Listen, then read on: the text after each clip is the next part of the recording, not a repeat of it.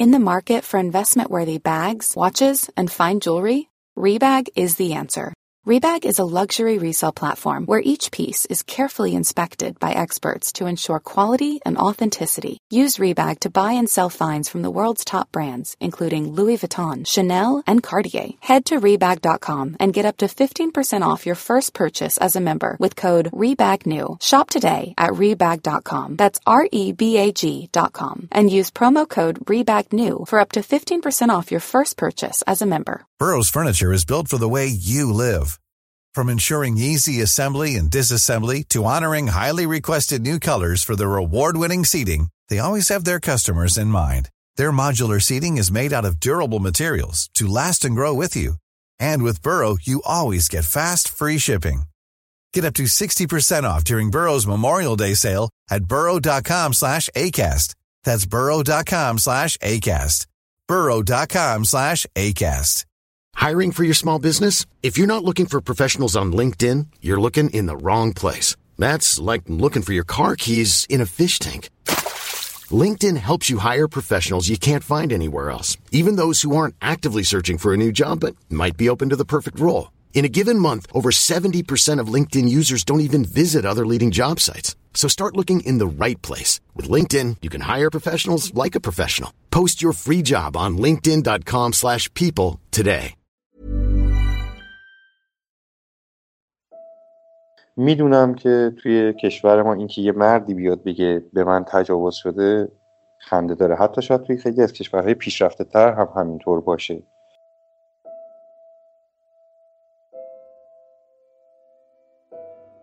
سلام. به رادیو مثلث خوش اومدین. من پریسا هستم و این پانزدهمین مثلث این پادکسته. توی این پادکست من با کسایی صحبت می‌کنم که آزار جنسی رو به هر نحوی توی زندگیشون تجربه کردن و حالا تصمیم گرفتن این تجربه رو و احساساتشون نسبت به اون اتفاق و تاثیراتی که روی زندگیشون گذاشته رو با بقیه به اشتراک بذارن. ما هم به عنوان شنونده نباید یادمون بره که خیلی از این نتیجه گیری ها یا استدلال هایی که قرار بشنویم مختص به همون تجربه هستن و قطعا نمیشه به تمام داستان ها تعمیمشون داد.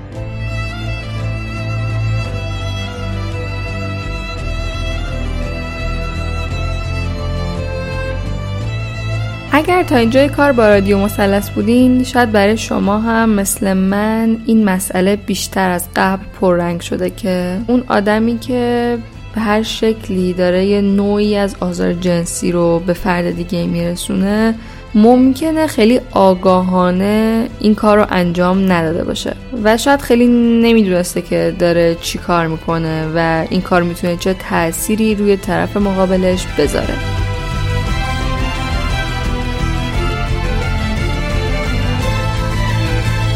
در واقع انگار همون آموزشی که ما به بچه ها نمیدیم برای اینکه بتونن از خودشون مراقبت بکنن مثل همون آموزش رو به بچه ها هم نمیدیم تا آزار نرسونن. و بنابراین شاید اونا هیچ درک درستی از اینکه کاری که امروز دارن با کسی می‌کنن ممکنه که چه تأثیری روی آیندهش و همون لحظه اون آدم داشته باشه نخواهند داشت.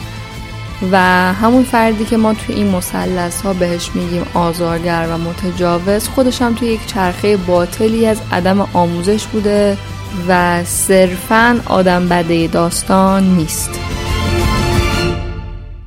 البته باید بگم که این فرضیه برای تمام داستان ها قطعا صدق نمی‌کنه. روزی که ایده این پادکست کامل شد یکی از چیزایی که فکر می‌کردم اگه همه چی خوب پیش بره این کار رو هم انجام میدم این بود که بتونم با فردی که آزار جنسی رسوندم صحبت کنم. تا حالا که داریم دنیا رو از چشم فردی که آزار دیده می‌بینیم یکم هم بتونیم همین دنیا رو از دید اون کسی که یه روزی آزار جنسی رسونده ببینیم.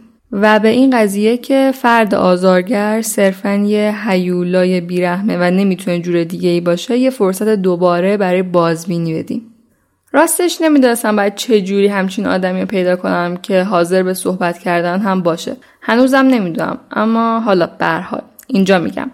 اگه شما فکر می‌کنید یه روزی یا روزهایی توی زندگیتون بودن که آزار جنسی به کسی رسوندین یا اگه برای مثال یه روزی از کسی پیام می‌گرفتید که تو فلان روز به من تجاوز کردی اما خودتون هاج و واج موندین یا خندیدین یا اون موقع اصلا نمی‌دونستین کار که کردین چه تاثیر روی زندگی یکی دیگه داشته و حالا به هر دلیلی دوست دارین از تجربتون بگین مطمئن باشین که رادیو مثلث خالی از هر نوع قضاوت و نتیجه گیریه و می‌تونید تمام حسایی که داشتین رو اینجا تعریف کنید. برای این کار هم فقط لازمه که ایمیل بزنید. مثلث پونزدهم داستان راوی چهل ساله که آزار جنسی رو به طرق مختلفی توی زندگیش تجربه کرده و این اتفاقات متعدد تاثیر به شدت زیادی توی تمام مراحل زندگیش گذاشته. راوی این قسمت لطف کردن علاوه بر به اشتراک گذاشتن تجربیاتشون منابع مرتبطی هم معرفی کردن. همونطور که ایشون هم در ادامه میگن منم اینجا اعلام می‌کنم که تایید علمی این مطالب از حوزه تخصصی ما خارجه. با این وجود من لینک دسترسی بهشون رو توی توضیحات این قسمت قرار میدم. اگر دوست داشتین می‌تونین که این مطالب رو مطالعه کنین یا ازشون استفاده کنین. بریم که داستان این مثلث رو از زبون خود ایشون بشنویم. سلام من آرمان هستم.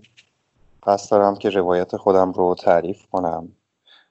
پیش از هر چیزی دوست دارم اول تعریف خودم رو از آزار جنسی و تجاوز جنسی مطرح کنم.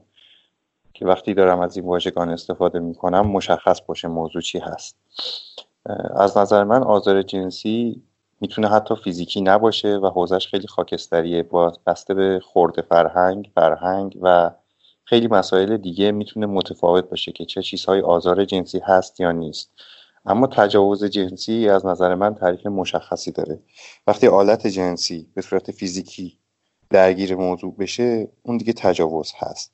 و مشخصا هم در هر دو مورد عدم رضایت یکی از طرفین هست. بدون اینکه در نظر بگیریم جنسیتشون چی هست. در دوران کودکی من در گروه همبازیمون بچههایی بودیم که با اختلاف سنی بودیم بعضیا کمی کوچیکتر بعضیا کمی بزرگتر. و اونجا من آزار دیدم توسط یکی از بزرگترها. و اگر نمی‌دونم چطور به گوش مادرم نمی, نمی رسید و مادرم دخالت نمی‌کرد ممکن بود حتی به جای بدتر هم برسه ولی به خاطر همون مسائل فرهنگی و آموزشی من هیچ وقت جرئت نداشتم که این مسئله رو با خانواده مطرح کنم. و به صورت غیر مستقیم این به گوش مادرم رسید و یه دخالت کرد و اون قضیه متوقف شد. اینجوری بود که من که هیچی نمی‌دونستم. تمام این اتفاقات که میشه درکش کرد به نوعی اینها این درک ها بعدا به وجود اومده. یه پسری که سنش از من بیشتر بود آلتش رو میمالید به من. و بعضی وقتا با لباس حتی اینکه با لباس و بی لباس میگم لباس خودش لباس من هیچ وقت در نیومد از تنم و اجازه ندادم که چنین اتفاقی بیفته. این کار هم میشه گفت زیاد تکرار شد. در یک بازه شاید یک ساله. احتمالا از طریق یکی از همبازی ها یا نمی‌دونم چطور به گوش مادرم رسید که چنین اتفاقی داره میفته یک روز بعد از ظهر مادرم منو نشون روی پاش توی آشپزخونه و ازم پرسید که فکر کنم اینجوری میشه گفت که تو کرد و من هم در نادانی گفتم بله. برای که چنین اتفاقی نیفتاده بود. یا شاید هم هیچ توضیح دیگه ای نداشتم که بدم. بعد از اون مادرم رفت با خانواده اون پسر صحبت کرد درگیری شد این مقداری داد و بیداد و دعوا و گریه و همه اینا بود. و دیگه من از بازی من با اون گروه به ویژه همون پسر و اینکه اون پسر دیگه حق نداره به من نزدیک بشه یا دست بزنه به همین صورت این تموم شد. از زمان کودکی چون پدرم همیشه مسلحت اندیشانه رفتار کرد و مادرم هم همینطور این اعتماد به نفس برای من همیشه کم بود. یادمه که تو بازی های دوران بچگی با فامیل هم هر وقت درگیری و دعوایی پیش می اومد حالا چه ما مقصر بودیم چه نه من و خواهرم. ما بودیم که از بازی کردن محروم می شدیم این یه جوری تنبیه بود برای کاری که انجام نشده. همیشه برای ما. و این باعث شد که اعتماد به نفس ما پایین باشه. از اون طرف هم نمی‌تونم بگم خانواده سنتی داشتم. نه خانواده سنتی نبودن که ما رو من کنن از چیزهای مختلف یا مدام ما رو کنترل کنن. ولی هیچ وقت صحبتی درباره این مسائل با ما نشد. یعنی هیچ آموزشی ندیدیم. خود من مثل خیلی های دیگه در دوران راهنمایی از دوستان همکلاسی یه چیزایی جسته گریخته شنیدم که طبیعتا خیلی هاشون اطلاعات غلط بوده. و اون موقع هم اینترنت مثل الان در دسترس نبود. ولی بعد از اینکه اینترنت در دسترس قرار گرفت من خودم شروع کردم مطالعه کردن پیگیرانه. در مورد مسایل جنسی مسائل جنسیتی و همه این چیزها. تا اینکه چند سال پیش یک یا دو سال پیش با آقای یاسر عرب این کارهاش آشنا شدم که به نوعی داره این کار مدونی رو انجام میده. یک مجموعه خرد جنسی رو تولید کرده و یک مجموعه یک پیشنهاد ساده که اینا برای تعریف همین مسائل جنسی و جنسیتی در جامعه به نظر من میشه گفت اولین کار مدونیه که تو ایران داره انجام میشه.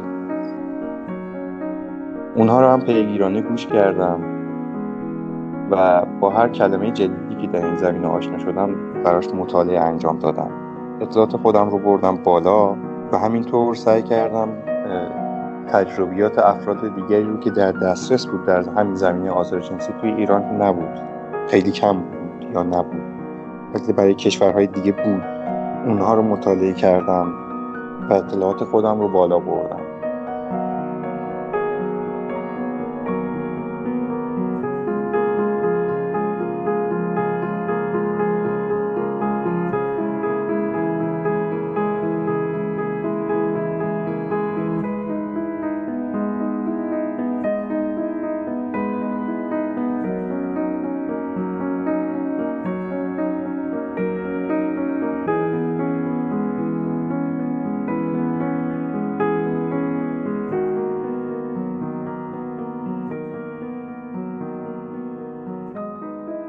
بعد از اون گذشت شهر ما شهر کوچیکیه. ما معمولا پیاده می‌رفتیم به مدرسه و برمیگشتیم.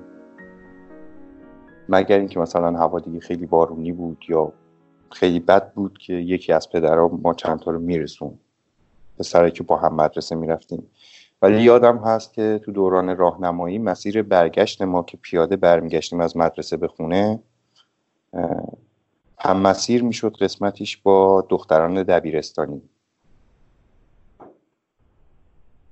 من چند باری مطلق شنیدم از این دخترها اون موقع واقعا نمی‌دونستم چیه چون هیچ درکی از این قضیه نداشتم. ولی بعدا متوجه شدم که این هم به نوعی آزار جنسی محسوب میشه. بعد از اون می‌تونم بگم نه کسی رو آزار جنسی دادم نه خودم آزار جنسی دیدم تا دیگه بعد از سی سالگی که من تقریبا اون موقع تازه روابط جنسیم رو شروع کردم. پیش از اون هیچ رابطه جنسی نداشتم. یه موردی که پیش اومد با یه خانمی آشنا شدم و از همون اول اعتماده یه جوری خدشدار شد. فکر می‌کنم یکی از دوستان مشترک اون وسط مشتون و ما به داستان خوردیم. مثلا من هیچ اصراری بر رابطه جنسی دخولی نداشتم ولی اون خانم همش اصرار داشت که این اتفاق بیفته. بعد دیگه خیلی داستان پیچیده شد. ادعا کرد که باردار شده. من نمی‌تونستم تشخیص بدم که دروغ میگه یا راست میگه چون شهرم کوچیک بود. اصلا اینکه بری به صورت قانونی آزمایش کنی یا حتی مثلا تست دی ای بگیری اصلا چیز فاجعه می‌شد. من هنوز هم نمی‌دونم که دروغ می‌گفت یا نه. و بعد از اون دیگه من کاملا در تجاوز جنسی بودم. یعنی هر بار که این خانم اصرار می‌کرد که رابطه جنسی داشته باشیم و من می‌خواستم مخالفت کنم بحث و جدل به وجود میاد. خونه هم مشترک بود و من هم خونه داشتم. برای اینکه این سر صدا بالا نره من به ناچار تن می‌دادم. این رو واقعا می‌تونم بگم که دوره بسیار بدی بود. چند ماهی رو به اجبار مجبور شدم اینجوری تحمل کنم تا اینکه تونستم یه مقداری پس انداز پول جمع کنم. اون مقدار رقمی که این خانم مدعیه برای ترمیم بکارت و سخت هرچی هست لازمه بهش بدم و اون رابطه رو به پایان برسونم. علت این که من نمی‌تونستم راحت اون رابطه رو قطع کنم همون مسئله بارداری ناخواسته بود. که اونم خیلی من از کاندوم استفاده می‌کردم ولی یک بار کاندوم پاره شد و من متوجه نشدم. از اونم سکس دخولی نبود که کاندوم پاره شد. و با ادعای اون خانم که گفت من بار دارم من واقعا نمی‌دونستم دیگه باید چیکار کنم. یعنی به شدت تحت فشار بودم. از طرفی به خانوادم نمی‌تونستم بگم که چنین اتفاقی افتاده. بعد از اینکه این داستان بارداری رو شد حالا یا راست بود یا دروغ بود تقریبا چهار ماه طول کشید تا بتونم اون پس اندازم رو جمع جور کنم و اون هزینه که اون خانم نیاز داشت برای قول خودش برای سخت جنین و ترمیم بکارت بهش پرداخت کنم.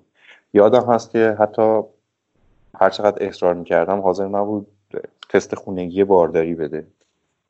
برای همین من همیشه تردید داشتم به این قضیه. ولی میگم به خاطر اینکه شهر کوچیک بود و آبرو به نوعی برای خانواده من مثل خیلی دیگه از خانواده ایرانی خیلی مهم بود. من مجبور شدم که مصیبت رو تحمل کنم. می‌تونم بگم تا قبل از اینکه اون بارداری ناخواسته پیش بیاد از نظر من آزارگونه نبود تا حد زیادی. گرچه احساس می‌کردم در ظاهر رضایت داره ولی در عمل گویا رضایت نداره به اینکه هر گونه رابطه جنسی داشته باشیم. این خودش یه مقدار آزاردهنده بود برام. ولی بعد از که اون اتفاق افتاد دیگه به اصرار خود ایشون رابطه دخولی شد. حتی من مخالف بودم ولی دیگه شد. شاید در هفته سه یا چهار روز بعد از که من از کارم میومدم ایشون میومد پیش من. حتی یادم یه بار برای اینکه مانعش بشم فرار کردم از دستش. یعنی خونه نرفتم. با من که تلفنی صحبت می‌کرد می‌دونست که ساعت کارم تموم میشه و برمیگردم به سمت خونه. وقتی که رسیدم جلو در خونه دیدم ایشون جلوی در خونه ما منتظره. ولی من نرفتم خونه. مسیرم رو عوض کردم رفتم علکی دور زدم و بهش گفتم که از اونجا بره. یعنی مستقیما می‌گفتین که نمی‌خواین رابطه جنسی داشته باشین؟ گفتم چون خونه مشترک بود و من هم خونه داشتم نمی‌تونستم زیاد صدام بالا ببرم یا اهل خشونت فیزیکی هم نبودم که مثلا مقاومت کنم یا یه همچین داستانی. ولی نگفتن من هیچ فایده ای نداشت. و گفتم چون شرایط اونجوری بود اگر یه ذره بیشتر مثلا می‌خواستم مقاومت کنم یا مانع بشم دعوا و درگیری و داد و بیداد می‌شد و خب این پیش همخونه من برای من اصلا خوب نبود.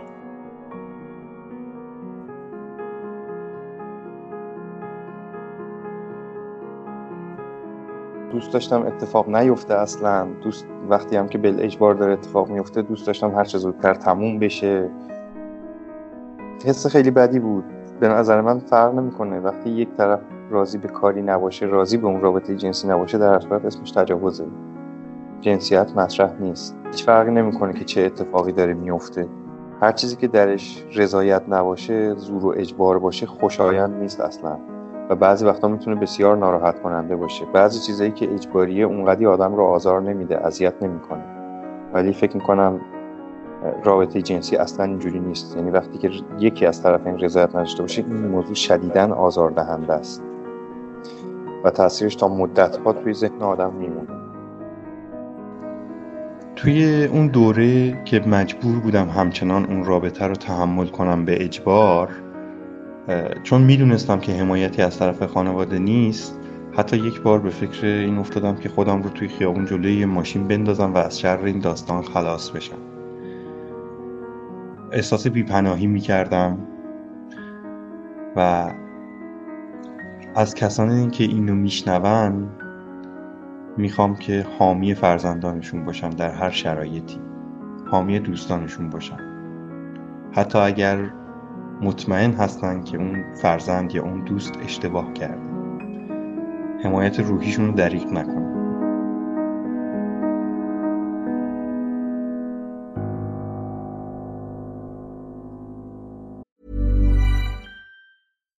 If you're looking for plump lips that last, you need to know about Juvederm lip fillers. With Juvederm Volbella XC and Juvederm Ultra XC, your lip look, whether it's subtle or bold, can last up to one full year with optimal treatment and no additional maintenance. Find a licensed specialist and see if it's right for you at juvederm.com today. That's J U V E D E R M.com. Add fullness to lips in adults over 21 with Juvederm Volbella XC or Juvederm Ultra XC. Do not use if you have severe allergies or a history of severe allergic reactions, or if you're allergic to lidocaine or the proteins used in Juvederm. Tell your doctor if you have a history of scarring or taking medicines that decrease the body's immune response or that can prolong bleeding. Common side effects include injection site redness, swelling, pain, tenderness, firmness, lumps, bumps, bruising, discoloration, or itching. As with all fillers, there's a rare risk of unintentional injection into a blood vessel, which can cause vision abnormalities, blindness, stroke, temporary scabs, or scarring. For full important safety information, visit juvederm.com.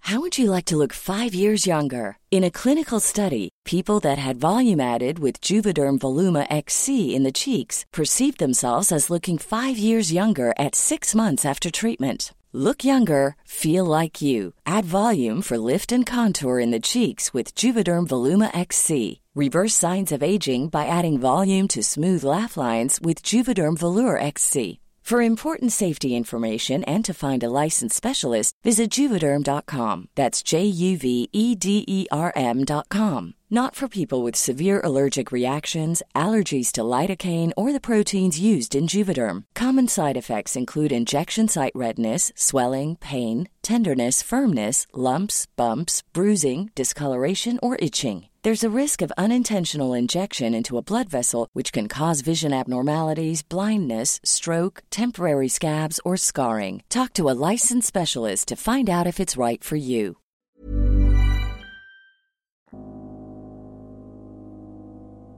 بعد از اون جریانی که توی کودکیتون اتفاق افتاد برای برقراری هر گونه رابطه عاطفی یا جنسی با کسی که خودتون دوست دارین دچار مشکل شدین؟ اون آزار جنسی دوران کودکی می‌تونم بگم فقط به اعتماد به نفس من لطمه زد بله مشکل داشتم. برای شروع رابطه مشکل داشتم. وقتی که می‌خواستم ارتباط رو شروع کنم همیشه استراب و دلهوره داشتم لرزش دست می‌گرفتم. حتی برای رابطه دوستی معمولی. های مدید بعدش من نمی‌تونستم شروع کننده رابطه عاطفی جنسی باشم با خانم ها چون اعتماد به نفسش رو نداشتم و فکر می‌کردم اگر بخوام رابطه رو از دوستی ساده به یک کمی مرحله بعد انتقال بدم این دوستی از بین میره.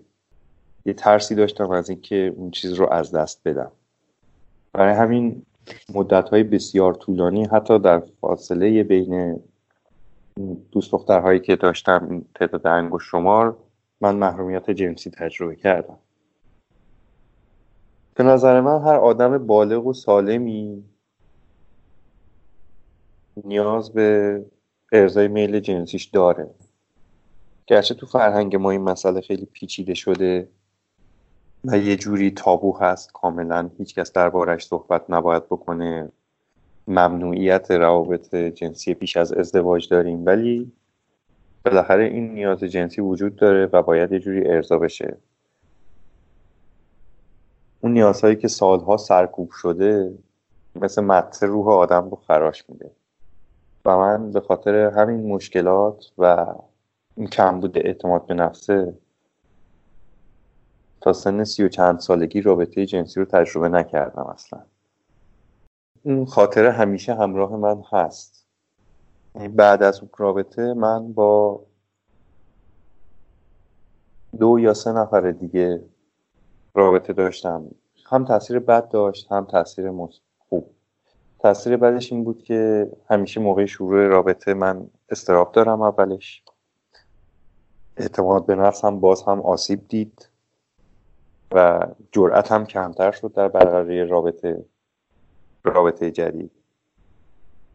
و می‌تونم بگم بعد از اون تا دو سال من اصلا با هیچ کسی وارد رابطه جدی نشدم. جرأتش رو نداشتم واقعا. تاثیر خوبش برای من این بود که آزار و تجاوز رو کاملا درک کردم که چه حسی داره. برای همین در روابط بعدیم خیلی مواظب بودم که این بلا رو سر کس دیگه ای نیارم. گرچه هنوزم بعد گذشته شاید هشت سال می‌تونم بگم. هنوز هم برای شروع رابطه جنسی استراب شدیدی دارم. تپش قلب می‌گیرم به شدت. برای من این فایده رو داشت که متوجه شدم چقدر می‌تونه دردناک باشه این تجربه و در روابط بعدیم همیشه مواظب بودم و سوال می‌کردم. برای هر پله تغییر رابطه رضایت طرف مقابلم رو میپرسیدم. پیش از اینکه کار به رابطه جسمی اصلا برسه صرفا فیزیکی بشه من این رو با پارتنرم مطرح کردم و خوشبختانه برخورد بسیار خوبی داشت. الان هم کنار من نشسته که من این روایت رو دارم برای شما تعریف می‌کنم و از این بابت هم ازش ممنونم. وقتی با آدمی رابط وارد رابطه شدید که چنین تجربی رو داره به شما اعتماد کرده این مسئله رو باهاتون در میون گذاشته اولا که شنونده داستانشون باشید و قضاوت نکنید. حتی سعی نکنید راه حل ارائه بدید. فقط شنونده باشید. مخصوصا اگر خودتون تجربه مشابه ندارید. فقط شنونده باشید و با آغوش باز بپذیرید که این هم یک تجربه بده در گذشته آدم ها مثل خیلی تجربه های بد دیگه ای که ممکنه هممون داشته باشیم. اما ممکنه تاثیرش کمی عمیقتر باشه. بدون اجازه خودش این مسئله رو پیش کس دیگه ای بازگو نکنید. و موقعی هم که قرار رابطتون فیزیکی بشه یا هر تغییر جدیدی توش اتفاق بیفته حتما اجازه بگیرید. یعنی حتی اگر قرار است مثلا تا به حال دست روی شونه پارتنرتون نذاشتید ولی می‌خواهید این کار رو بکنید اول ازش اجازه بگیرید. این اعتماد به نفس و دلگرمی رو بهش بدید که بتونه بین اون اتفاق بدی که براش افتاده و اتفاقی که بین شما و او الان قرار بیفته تمایز قائل بشه. و فکر نکنه که باز هم قرار همون اتفاق بد تکرار بشه.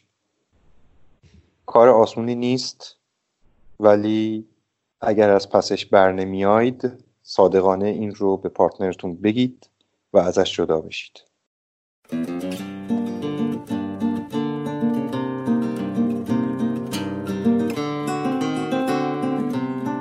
اگر داستان آزارهای جنسی که برای شما اتفاق افتاده تا به امروز یک مثلث باشه سه تا زل اصلی این مثلث به نظرتون چیا هستن؟ من این مثلث رو از لایش رو آموزش فرهنگ و قوانین می‌بینم. حتی اون قسمت خانواده که اکثریت دربارهش صحبت می‌کنن رو اون رو هم توی زل آموزش می‌بینم چون کسی به پدر و مادر ما هم آموزش نداد که چی باید به ما یاد بدن یا چی باید به ما بگن. و این ممنوعیت آموزش آثار بسیار بدی در از همون زمان خردسالی داره تا شاید انتهای عمر مخصوصا برای کسایی که دیگه تجربه آزار و تجاوز رو می‌بینن. در مورد فرهنگ باید بگم یه بخش عمدهش همون داستان مرد سالارانه بودن فرهنگ ماست و اینکه توی جامعه ما از سنین بسیار خردسالی دختر پسر رو از هم جدا می‌کنن مدارس جداگانه و این فرصت که اینا با هم معاشرت داشته باشن و همدیگه رو بشناسن به نوعی از بین میره. تا یه دفعه می‌رسن به مثلا سن دبیرستان الان یا دانشگاه. موقع تازه دوباره با هم قاطی میشن یا بیرون با هم آشنا میشن. و اونجا یه جور حس ناشناخته و دشمنی وجود داره که هر دو طرف تمایل دارن انگار یه چیزی بکنن از جنس مقابل. حالا یا رابطه جنسی یا پول. اینم فقط اینجوری نیست که مثلا حتما پسرها می‌خوان رابطه جنسی داشته باشن دخترها می‌خوان پول بکنن. نه عکسش هم ممکن اتفاق بیفته. ولی این چون رابطه درست شکل نگرفته و رشد نکرده این حس دشمنی وجود داره. و من فکر می‌کنم که باید حتما از جنس مقابلم یه چیزی بکنم و پیروز و برنده باشم. نه یک شکست خورده. در حالی که اصلا شکست خوردن و پیروزی مطرح نیست. یک رابطه درست نیاز به همکاری داره. و یه قسمت دیگه از فرهنگ ما فکر می‌کنم حتی به زبانمون برمیگرده. توی زبان فارسی رابطه جنسی فائل و مفعول داره. و این اصلا خوب نیست. همیشه انگار به اون کسی که مفعوله داره ظلم میشه یا اون کسی که فائله فکر می‌کنه من چه کاری کردم مثلا؟ من فائل بودم. یه غرور کاذبی به وجود میاد. و از آخر قوانین به نظر من قوانین خیلی مهم هستن. مخصوصا این قوانین در مورد خانوم ها بسیار ناعادلانه تره در حال حاضر. چون کسانی که قانون رو نوشتن همشون مرد بودن گویا.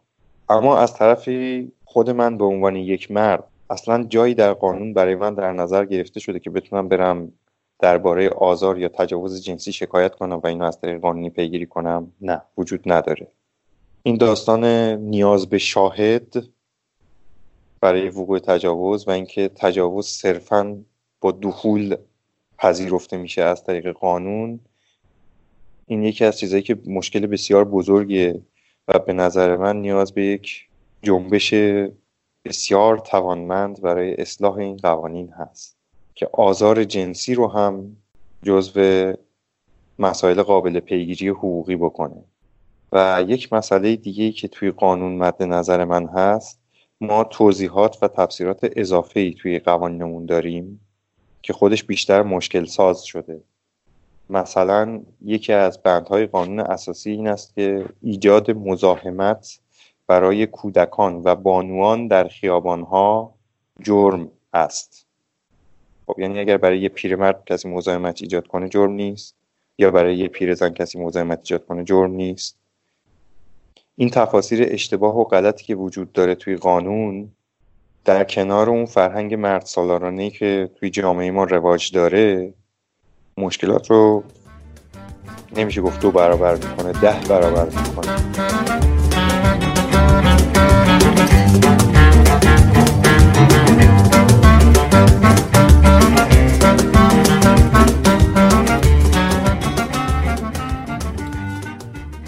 حدود یک سال و نیم پیش من توی تلگرام با آقای یاسر عرب آشنا شدم. کانال تلگرامیشون شبان هست. دیدم به مسائل اجتماعی می‌پردازن. و بعد از مدت کوتاهی متوجه شدم که در این حوزه مسائل اجتماعی مسائل جنسی و جنسیتی هم براشون مهمه و دارن روی موضوع کار می‌کنن. مجموعی هست که میشه توی آپارات دیدش هر دوشون رو. یکیش هست یک پیشنهاد ساده. که به صورت کارگاهی برای آموزش به پدران و مادرانه که رشد جنسی کودکانشون چطور اتفاق میفته و چطور باید آموزش بدن. من به عنوان کسی که تخصص نداره نمی‌تونم بگم که این مجموعه عالی و بی اشکال است. چنین حرفی نمی‌تونم بزنم. ولی می‌تونم بگم اولین کار مدون در کشور ماست که انجام شده.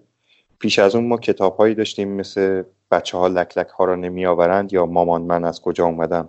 اینها صرفا ترجمه ای از کتاب های خارجی هستند و ممکنه با فرهنگ ما همخوانی نداشته باشند. ولی این مجموعه یک پیشنهاد ساده نهایت تلاشش رو کرده که آنچه مطرح میشه با فرهنگ ما همخوانی هم داشته باشه. چون تمام پزشکانی که و مشاورانی که اوورده باشون مصاحبه کرده و پدر و مادرانی که اونجا نشستن از فرهنگ خودمون هستن. مجموعه دیگری که می‌تونم اینجا معرفی کنم عنوانش هست خرد جنسی. تا آخرین چیزی که من می‌دونم سی و پنج قسمتش منتشر شده. اون هم در آپارات قابل دسترسه با همین عنوان میشه جستجوش کرد.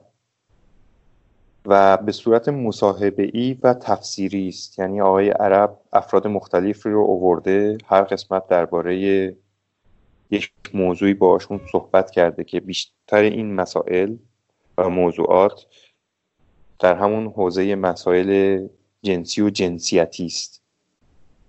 فصل اول به قول خودشون توصیفی بوده و قرار است بعد از این تحلیلی بشه. افراد مختلف رو هم آوردن توی این مجموعه. روانشناس سکستراب آدم هایی که داستان با ارزشی داشتن اونایی که فلسفه می‌دونستن و تمام این چیزها رو تعریف کردن.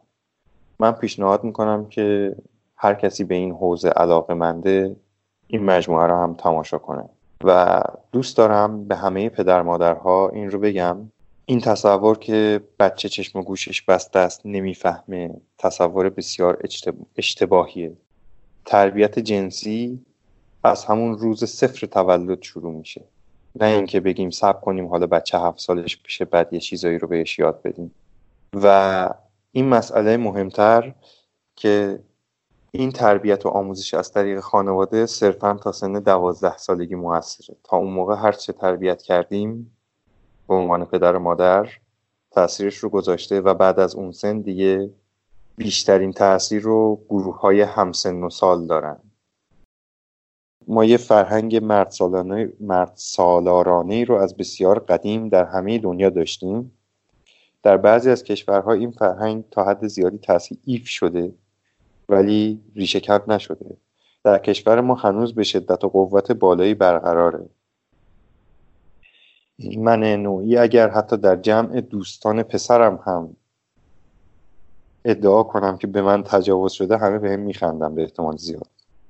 برای اولین بار که توی notification های برنامه کست باکس عنوان پادکست شما رو شنیدم کنجکاو شدم که رادیو مثلث چیه. و وقتی توضیحاتشون رو خوندم و اولین قسمت رو گوش کردم خیلی خوشحال شدم که بالاخره یک نفر در ایران تصمیم گرفته این کار رو انجام بده. و با خودم گفتم من هم حتما باید حرفامو بزنم که بقیه بشنون. چون مهمترین قسمتش اینه که هممون.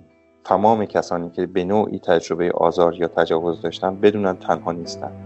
و این اتفاق برای خیلی دیگه افتاده.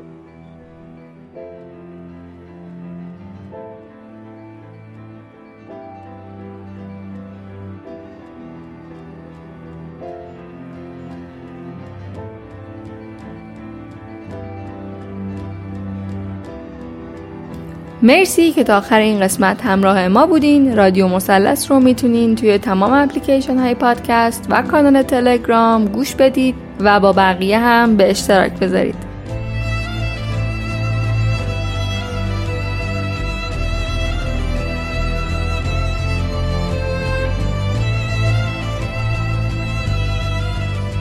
می‌دونید که برای بازگو کردن تجربه آزار جنسی خودتون هم هر موقع که دوست داشته باشین می‌تونید به رادیو مسلس ایمیل بزنید.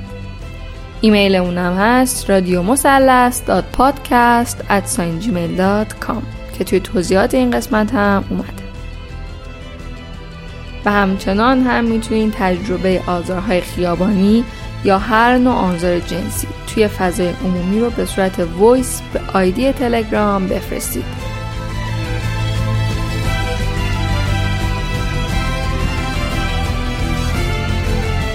یادتون نره که توی شبکه های اجتماعی هم رادیو مثلث رو دنبال کنید. که علاوه بر اخبار مربوط به پادکست مطالب متفرقه مرتبط با موضوع پادکست هم اونجا آپلود میشه. از لطف و حمایتتون خیلی ممنونم. من پریسا هستم و چیزی که شنیدید مثلث پانزدهم این پادکست بود. با امید روزهای بهتر تیر 1399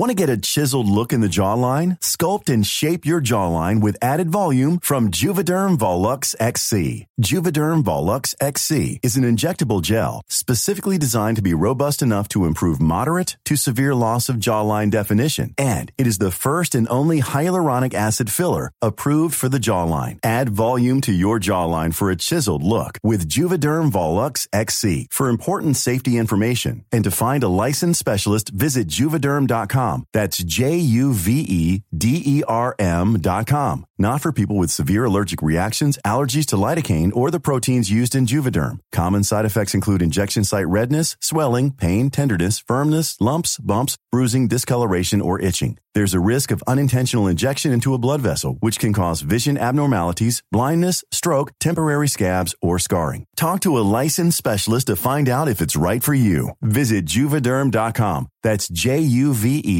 d e r m dot com. Imagine the softest sheets you've ever felt. Now imagine them getting even softer over time. That's what you'll feel with Bowl and Branch's organic cotton sheets. In a recent customer survey, 96% replied that Bowl and Branch sheets get softer with every wash. Start getting your best night's sleep in these sheets that get softer and softer for years to come. Try their sheets with a 30-night guarantee. Plus, get 15% off your first order at bowlandbranch.com. Code BUTTERY. Exclusions apply. See site for details. Hi, I'm Daniel, founder of Pretty Litter. Cats and cat owners deserve better than any old-fashioned litter. That's why I teamed up with scientists and veterinarians to create Pretty Litter. Its innovative crystal formula has superior odor control and weighs up to 80% less than clay litter. Pretty Litter even monitors health by changing colors to help detect early signs of potential illness. It's the world's smartest kitty litter. Go to prettylitter.com and use code ACAST for 20% off your first order and a free cat toy. Terms and conditions apply. See site for details.